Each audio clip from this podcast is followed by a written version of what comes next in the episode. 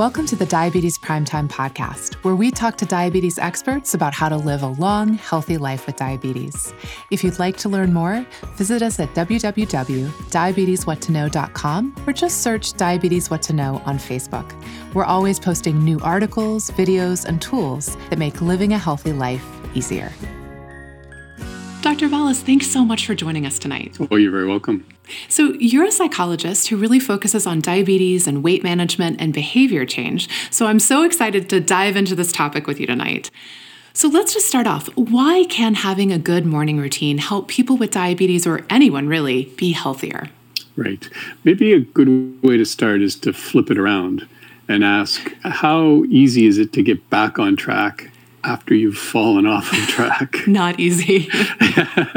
So it's really, the sort of initial patterns. We're very ritual-based people. I mean, if you see a friend in the mall from a distance, you kind of know it's your friend before you're actually close enough to see their face. Why is that? Because of the way they hold themselves, the way they walk. And you can kind of tell it from that. So that, we are, by nature, we get into habits. And so if you can establish habits at the beginning, then it sort of one leads to the other, leads to the other. So let's talk a little bit, because I think you're alluding to this, and I think it's interesting for people to hear why our brains work so heavily with patterns and with habits. Like, oh, yes. Why we kind of put things on autopilot just, and that's why habits make such a difference, whether we realize it or not, with what we end up doing. Great question. I appreciate that. It's actually the perfect question to really have this conversation about. And I think I'll just illustrate it to everyone. So whether you're sitting or standing, I'd just like you to pay attention to the sensations in the bottom of your feet. So just focus on the sensations in the bottom of your feet. Now focus on the sensation in your back and notice something. Before I told you to direct your attention to that part of your body, you weren't aware of it. Now, I got to tell you, your feet were still on the floor before you focused on them. Right? So what does that tell us? That simply there is too much information that we to process at any one moment. Right. So if you think about our attention like a spotlight in a lighthouse that goes around and around and around, that's what our brains are like. So we're always scanning the environment. And of course, survival has always been important to us. Yes. So we scan the environment for threats, for problems. That's why it's so easy to remember an insult and hard to remember a compliment. And so we scan around and around. And so we have to shift things to automatic pilot. Otherwise, our brains would just be on overload. If we were feeling our feet and our back all the time, it would just be too much. Too much information to pay attention to, right? Even sounds, sights, it's just way too much. You have to be able to focus your attention. So habits are absolutely necessary. And really, the way the brain works is that we shift from controlled processing to automatic processing. Think about driving a car. If you have driven a car for any length of time, you don't even think about it. How did you start to drive a car? You had to think about it. Right. You had to consciously be like, I'm turning on the blinker. I'm turning Right. And that's why you were so slow. Right.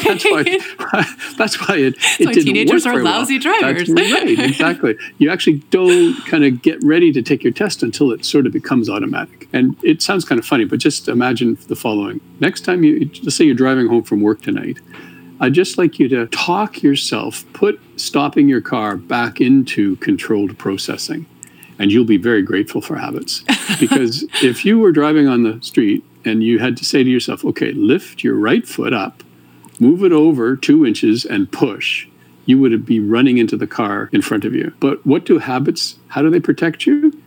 You've stopped the car before you even realize what's going on. You've automatically just done it. So habits are really necessary because they're the only way that we can process information. They're the only way that we can function. And that's why humans really like patterns. All right. So we're going to be re-engineering our brains today, folks, to help us develop healthy habits in the morning so they just become automatic. So Dr. Vallis, talk to us about how even us night owls can have better mornings. When we say mornings, we don't mean 5 a.m.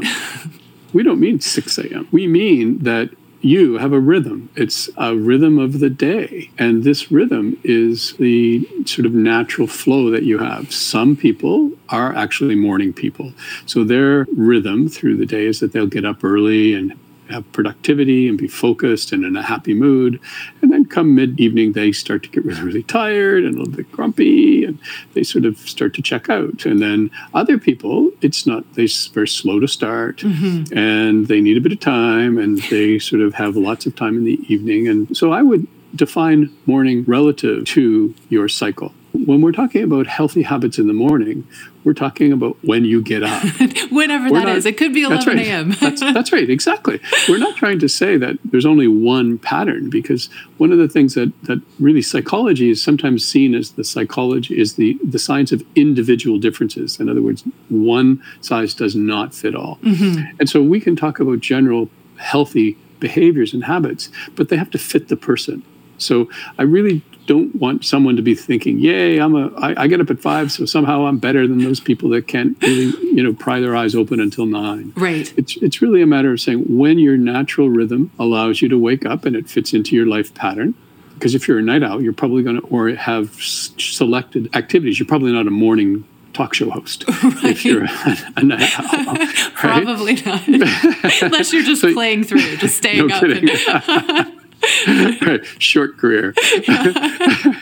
So, we've all sort of have our rhythm. So it's really kind of saying, okay, now when I get started, how do I get started? You and I talked about this when we were talking about this episode a couple of weeks ago. You said you already have a morning routine. It's just a matter of figuring out what it is and then thinking about how you want to re-engineer that. So talk someone through how to figure out what my morning routine is now. It's actually really, really simple. You could just journal it. You could just say, okay, take a typical weekday morning and then a typical weekend morning. And what's it look like? And if you just observe and just sort of think about recording it. For instance, it would be really, really easy if you're part of a family or you live with someone, you can easily observe their routine because you're sort of watching them. Right. Right. And so just sort of think about it. It's almost like if you had a video camera following you around, and that those are just the patterns. What's interesting, and I think what we can talk about, is giving ourselves the opportunity to ask, okay, why are we doing that? Right. Are we choosing to do that? Is that the way we really want to? Or do we simply say, everybody in my family has always done it this way. This is just the way we do it. So the idea of a healthy habit is really to look at your current behavior and then sort of start to really kind of study it a little bit. And become aware.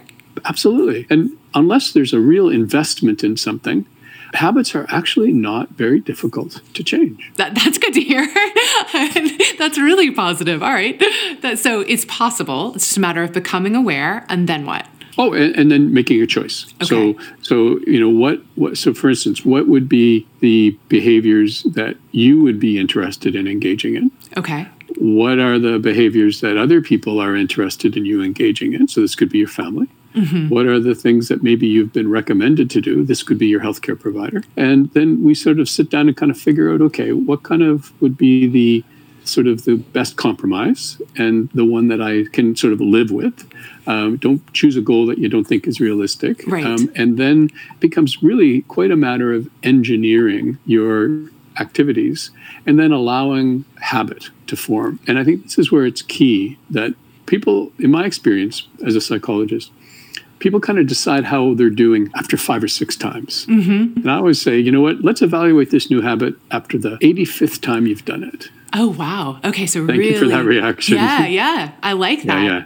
Yeah, you got it, right? So you see the difference? Yes. So I can't do it. I've tried it. It doesn't work. Right. And then as a psychologist, if someone said that to me, I would say, okay, like how many times did you try it? Well, even as you're saying that, I'm thinking about when I was 16 and learning how to drive. It took a lot of time in the car before it became second nature. And that's what I hear you saying also. I think the studies show that it takes someone on average 7 to 10 times to quit smoking before they're able to be successful. So that's what I hear you saying. Yes. Give it that 85 times before you say, this just didn't work for me. Be patient. It's going to take some time. Absolutely. It's going to take time because you have to, if you think about, the way I like to think about it is that when we make a choice to change, we're kind of like taking the generic version. Imagine if our clothing was kind of just one size, then you had to tailor it. So you bought a dress, you bought a shirt, you bought a sweater, I buy something as well. And then it's just like, it's the same thing for everybody. Okay. And then you have to alter it to fit the person. Mm-hmm. And really the healthy lifestyle is once you've made it yours. And so there's a tendency to be really, really quick I've tried it 5 times. It's not working. Absolutely. You can't really expect it to work until the 105th time. Right. So we're way, way too quick. And then the second is that we have to go through these, we call that behavioral cycling. So it's not a setback. It's certainly not a failure. It's learning. These are opportunities for learning. So I tried to do it in this way, and it didn't work. And then the question is, because? Why? Right. What can I learn from it? And it didn't work because I have a 5-year-old child. It didn't work because my life partner is completely opposed to that. Right. It didn't work because my next-door neighbors are in the rock band. I mean, whatever it could be.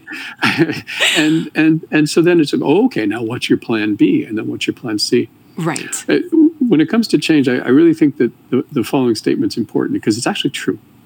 The strongest predictor of success is not giving up. Because what happens is either you achieve the goal, or if you don't give up, you kind of start to adapt. And you realize, you know, I'm sorry, I don't know how you dressed when you were a teenager, but I can confess that when I was a teenager, I kind of dressed the way I thought I would like to dress, right? And I dressed in really stupid-looking things. And now I shudder when I look at pictures of myself as a teenager. That's right. And now I kind of dress in things that actually I like.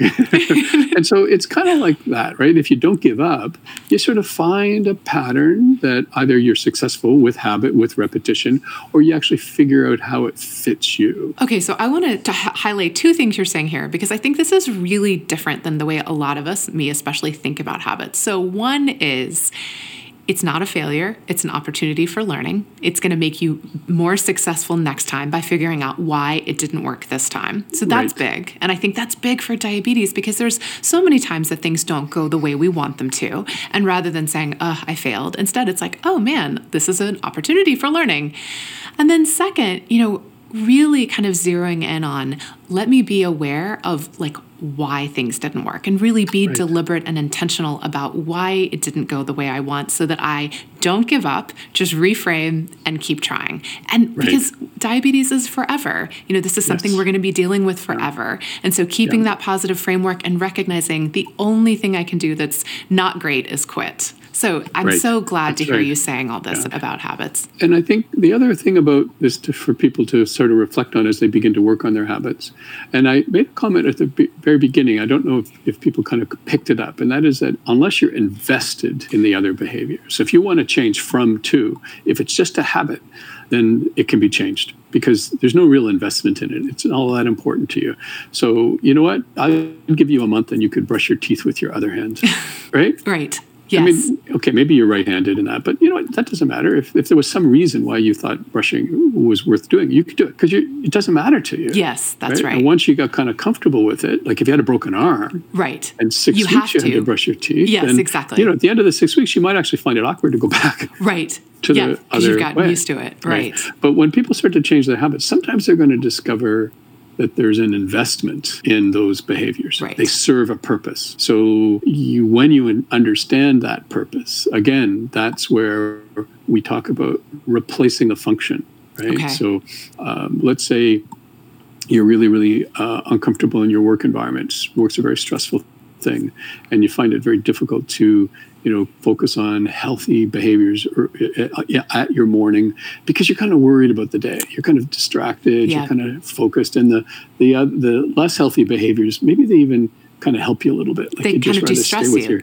With your head covered under the blankets, or you just want to have some more coffee, or, and then you're sort of saying, okay, this is my way of avoiding what's going on at work. Right. So that kind of can be helpful because then it sort of points the person in the direction of really an important concept called replacing the function. So, you need to figure out, you can be helped if you figure out another way to do what managing. I need to do. Right. Some of it is solving the problem.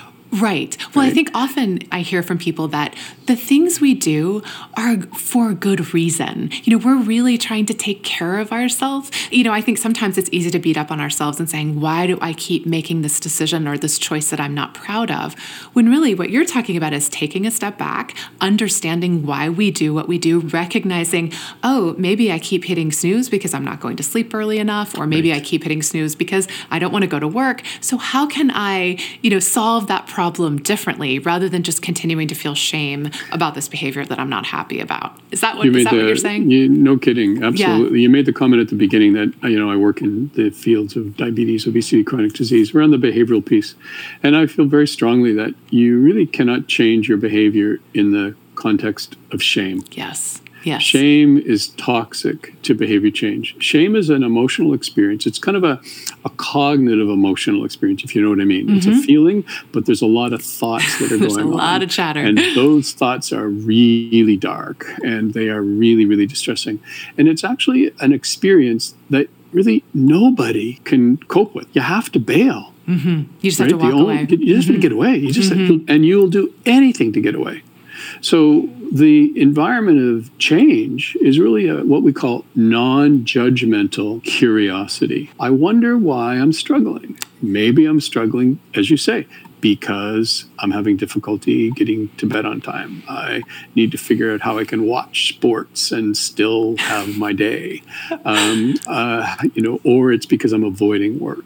Yes. Or it's because, I'm feeling down about something, or there's an issue that's going on. So if you're non-judgmentally curious, then that will allow you to problem solve. And we tend to think that we're in control of our lives. And of course, we can make many, many choices. But at the end of the day, we contextually bound by our culture, our age, our socioeconomic level, et cetera, et cetera. And so, behavior has to be understood, and the limits of our behavior need to be understood. One thing I really encourage people to not do is compare yourself to others. Oh, gosh. Comparisons are toxic. Because when you start, right, especially when you're trying to change. Oh, yeah. Look at these other people. They do it so easily. It just comes to them so naturally. And with diabetes, it's all different for everybody. There's different genetic components for different people. So to say, they were able to lose 20 pounds with diet and exercise and get off medication, and I can't. That means I've failed. You have no idea what you're comparing. So it's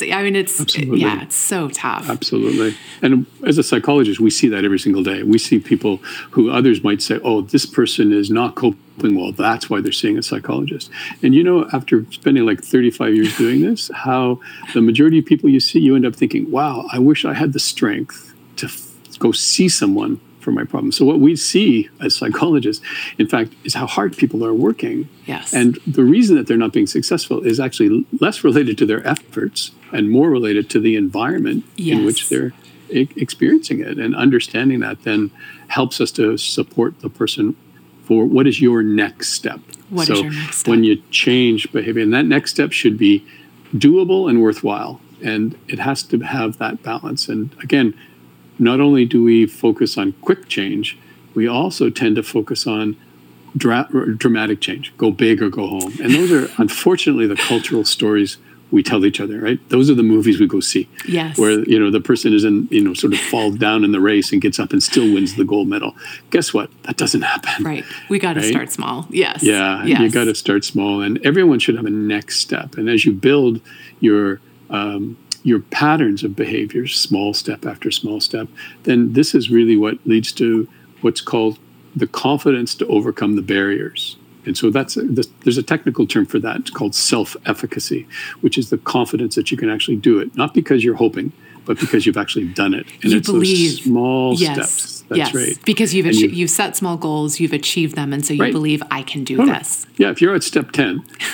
can you do step 11? When step 11 is exactly the same as step 1, step 2, step 3, step 4, step 5. It's like, yeah, I can do those, though. I can do that. And not because of hope, but because of this sort of inherent confidence. So it's the sort of slow and steady that build the confidence, not dramatic changes. All right, so we're going to get into the weeds a little bit here. Let's say that someone wants to start a new habit. And in the book, The Power of Habit, Charles Duhigg, the author, he talks about how if we want to start a new habit, we need to connect that new habit to something we already do. So let's say, Dr. Vallis, that I want to start exercising in the morning. How might I start connecting that habit to an existing one, like pouring my first cup of coffee? You can really do two things. One is you can use it as a cue to the next behavior. Mm-hmm. So plan your activities. Okay, I'll have my coffee and then I'll go down to the exercise room, because they're kind of one and the same, and you sort of keep those together. Yeah, you kind of link them. Or you use it as a reinforcement. You use I'll set this goal of doing the exercise, and then I'll have my coffee. Now, and I'll tell you a little trick I use to sort of with this is, what do we mean by exercise, right? So I'm a runner, and I like to run in the mornings. But for me, my rule is 5 minutes. Oh, wow. Okay. So just get started. So I can turn around after 5 minutes. That's my rule. So if I don't feel like running in the morning, then you know what? I don't have to. I can just go 5 minutes and come back. But let's be honest. I think twice in my life, both times I've been ill, where I've actually had a cold or not felt well. Right. And it wasn't until, and I got out and I started running and I realized I really don't feel well. So I went home. Every other time I've done that, it's just been like, I'm not going to turn around now. I've already gotten up. I'm already out of bed. So just getting started is the hardest part. Absolutely. Yeah. And if people have problems with the bed, right, put your alarm clock on the other side of the room so you have to walk across to get it.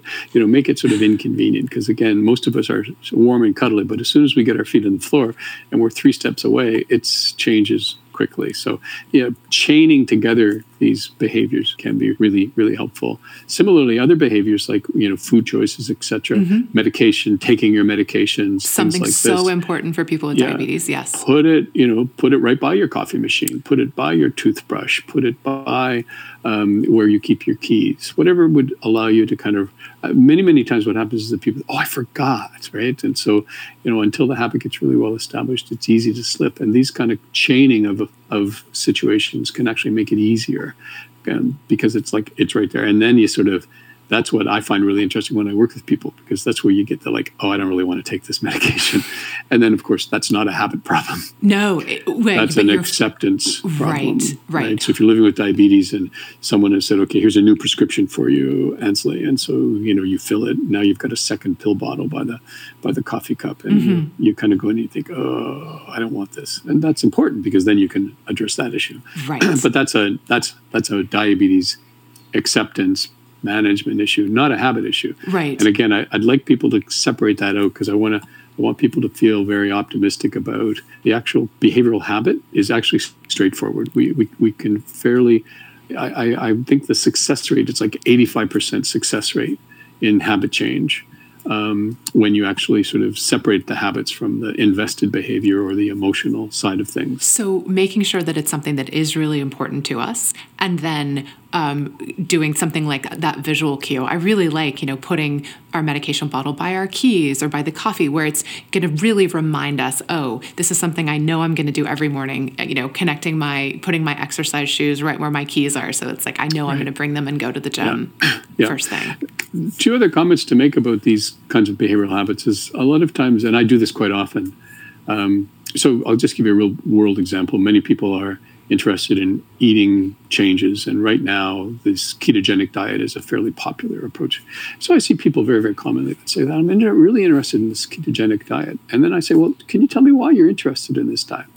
I don't judge people's diets. I'm happy to support people in whatever they feel is reasonable. My interest is, can they sustain it? That's my only question. Is it something you can stick to? Exactly. But nonetheless, and almost every single person tells me a story of somebody else. I've got a neighbor who's on this diet. I read a book about this, and this person said this, or I've seen this you know, celebrity who's done it.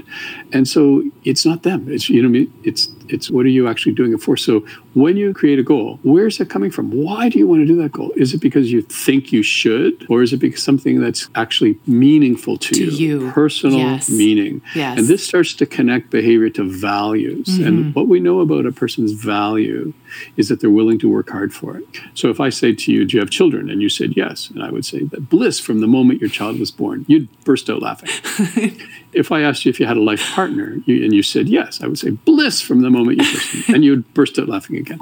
And then if I said, why are you laughing? You would say, are you kidding me? Raising a family is really, really hard. Being in a long-term committed relationship is really hard. There's a lot of stress. And so the question is, why are you doing it?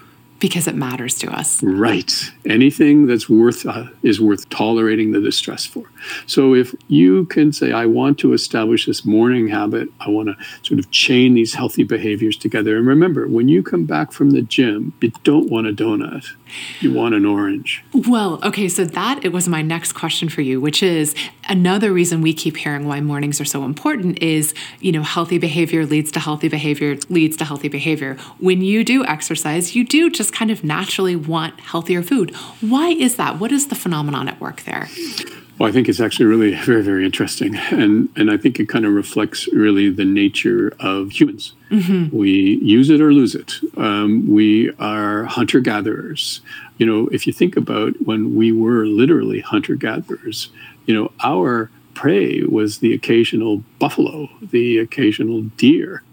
They run a lot faster than we do. So how could we catch those critters? Guess what? 2.5 days later, we were still running. We outlasted them. So we've got this energy, you know, and that's the natural state for us to expend energy. But because the human brain is also has to survive, we then save the energy whenever we can. So, you know, a moving sidewalk in an airport has been built to save time. Right. You're supposed to keep walking, right? An escalator was built to save time, but we use it to save energy. So it's overcoming that tendency. So when we actually establish these healthy habits, they sort of really reflect on, you know, a lot of these behaviors are increased physical activity. We know that one of the things that's the most dangerous to North American is being sedentary. So physical activity counters that. It puts us, I think, in a much more natural state. And our body is designed to process foods that fit one of the following categories. You can pick it off a tree or a bush. You can dig it out of the ground, or you can hunt it down and kill it. And food that comes from those forms is just good food. The food that gets us in trouble are processed foods. Yes. That fit none of those kind of categories. Yes. So I think what ends up happening is that there's just sort of almost like a harmony. You're a little bit more at one with the world. You know, this is how we got up with the sun, we went down with the sun.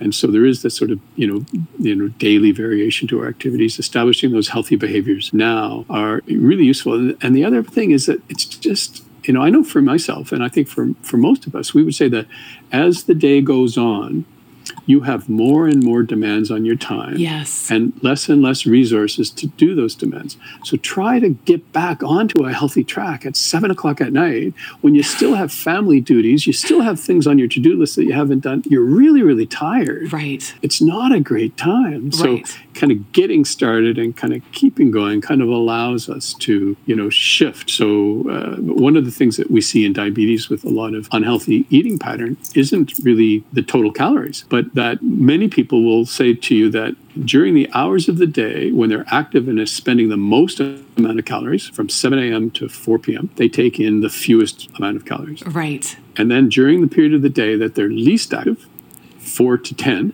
they take in most of their calories. So you can see some professional dietitians who will be very interested in helping people match, right? When we were in the agricultural cultures, we were farmers. We had a large breakfast. We had a very large lunch. That was our main meal of the day. And we had a very small dinner. Right. So we kind of matched our intake with our output. So there is a lot of really harmony, I think, that's connected to establishing healthy behaviors early. And as we live with chronic conditions, so we're talking about diabetes, you know, those early day behaviors around self-monitoring your blood glucose, around your medication regimen, et cetera, those become really, really important. And I think anyone with diabetes would know that if they kind of start their day okay, then they can sort of manage. But if they start their day behind, and it's behind, then it can be really, really difficult to catch up. Always trying to catch up. Yeah. Gosh, Dr. Vallis, this has been so inspiring. Once again, the time has flown. Thank you so much for joining us. You're welcome. We will have you back on. We so appreciate your hopeful and inspiring perspective. Oh, you're very welcome.